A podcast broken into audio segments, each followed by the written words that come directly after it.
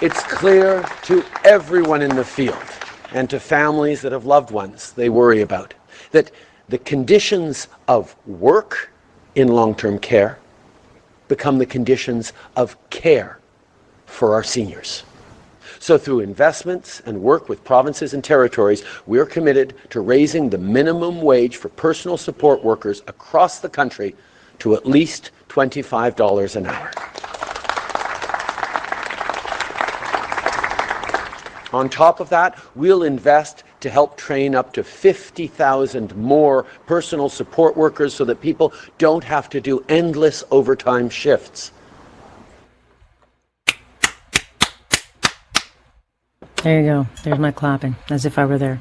So that's a big promise from the Trudeau government, but can he deliver it? Um, he announced a cash infusion into long-term care, $9 billion to address shortfalls. This promise to train 50,000 long-term care workers and a raise for personal workers to 25 bucks an hour.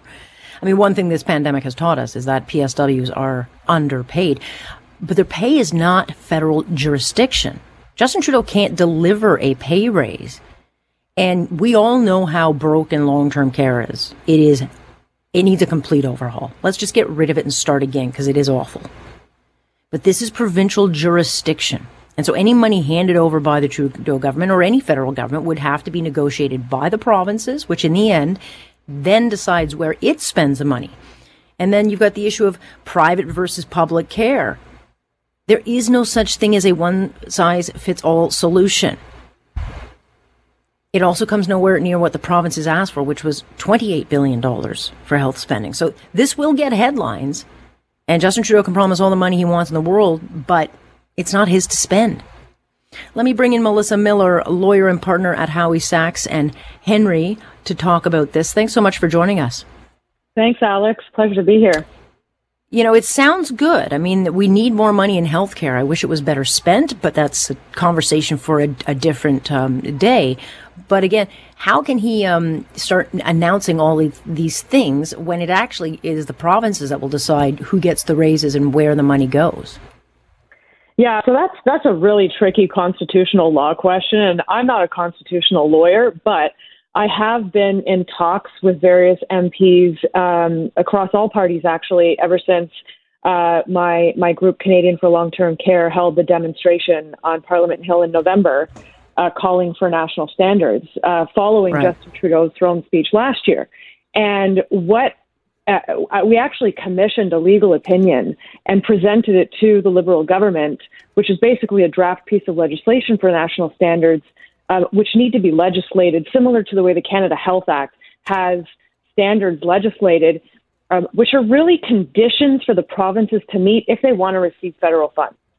So right. that's how the that's how Trudeau can make this promise because he can say, "Look, provinces, if you want this nine billion dollars over five years, which is more than double what he budgeted for uh, in the budget this past uh, earlier this year." Um, still falling very short of what's needed. But if you want the 9 billion, here are the conditions that you have to meet. And so right. I haven't yeah. seen this draft legislation that he spoke about, but I expect that it will be something along the lines of, uh, you know, conditions. Yeah. Oh, I think you're being a little more generous. I think if there was a framework uh, out, that we would have seen it already because we haven't yeah. seen their platform. They haven't put one out. And so, to your point, the better policy announcement for him would be we will create a national framework. This is what we'll do. X, Y, Z. These are the, you know, criteria we must meet.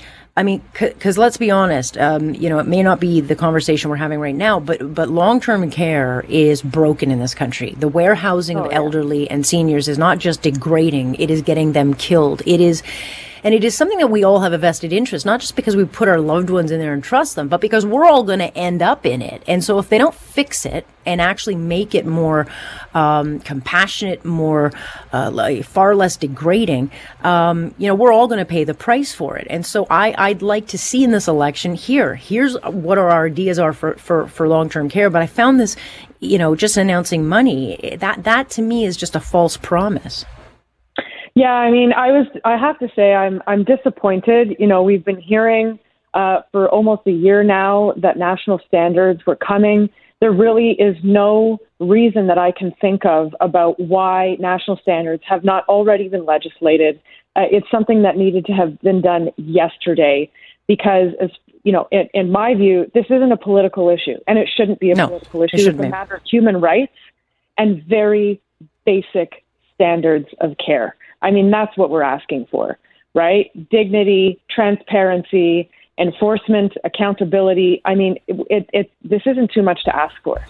It's a no-brainer. Well, well, you would think, and to to also you know point out we're not getting younger. We have way more people, the, the aging boomer generation, uh, my generation behind it, the Gen X's, we're all going to get old. We have far more old people living far longer, and the strain on the system is going to be incalculable. And I almost think we're too late to get ahead of it. Um, but we have not seen much leadership on this. And I, I don't know if it's because politicians are too scared to touch the third rail and say, look, we will tear this whole thing down, rebuild it, um, to do things like more home care. Um, you know, uh, more one-on-one care. I mean, it's a massive job, but someone has to take leadership on it. Yeah, and I mean, I, I you know, I mentioned my concern about the standards not being already legislated, but my my bigger concern, uh, you know, we've heard a lot from the NDP about national standards. We've heard absolutely nothing from the Conservatives or the Bloc about national standards, and I actually had uh, meetings not with anyone from the bloc, surprise, surprise, but um, with a, an individual who is responsible for uh, seniors in the shadow cabinet from the Conservative Party. And I was told that national standards would be nothing more than red tape. So that I find very concerning. So I do think that this is a very critical election issue. Uh, Long term care should be front and center, and people should be really asking a lot of questions and demanding a lot of answers from their politicians about what they're pre- prepared to do to protect seniors. And it could very well be more red tape, um, unless you don't do um, and show leadership. It doesn't have to be full of red tape. It has to be a matter of we're working with the provinces on this. And I know that the uh, O'Toole position, as I understand it, they were going to leave this up to the provinces to, to decide. Uh, but again, um, on the fine print of this announcement of this cash infusion, it's like great, you're going to get twenty five dollars an hour. Well, that's not a promise that that the prime minister can deliver. He can't give raises to personal safety workers because again, that goes back to the provinces.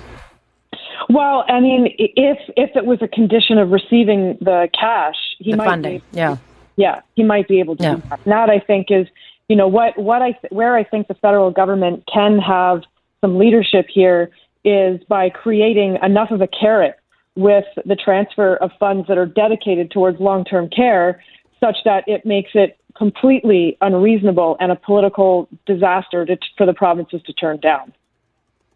Well, there you go. So if there's a framework out there for these conditions, let's see it. Otherwise, it is just words for now. Melissa, appreciate you chatting with me about this particular issue. It's not going away. Thank you, Alex. Appreciate it. That's Melissa Miller, who's a lawyer and partner over at Howie Sacks and Henry, and also has been uh, working on this particular issue. For me, it's not a partisan issue. If you've had a loved one in long-term care, and uh, my stepfather was one in one, uh, uh sorry, we treat animals better than we treat our elderly in, in, in many of these cases. So this isn't partisan. Fix it, but do it right.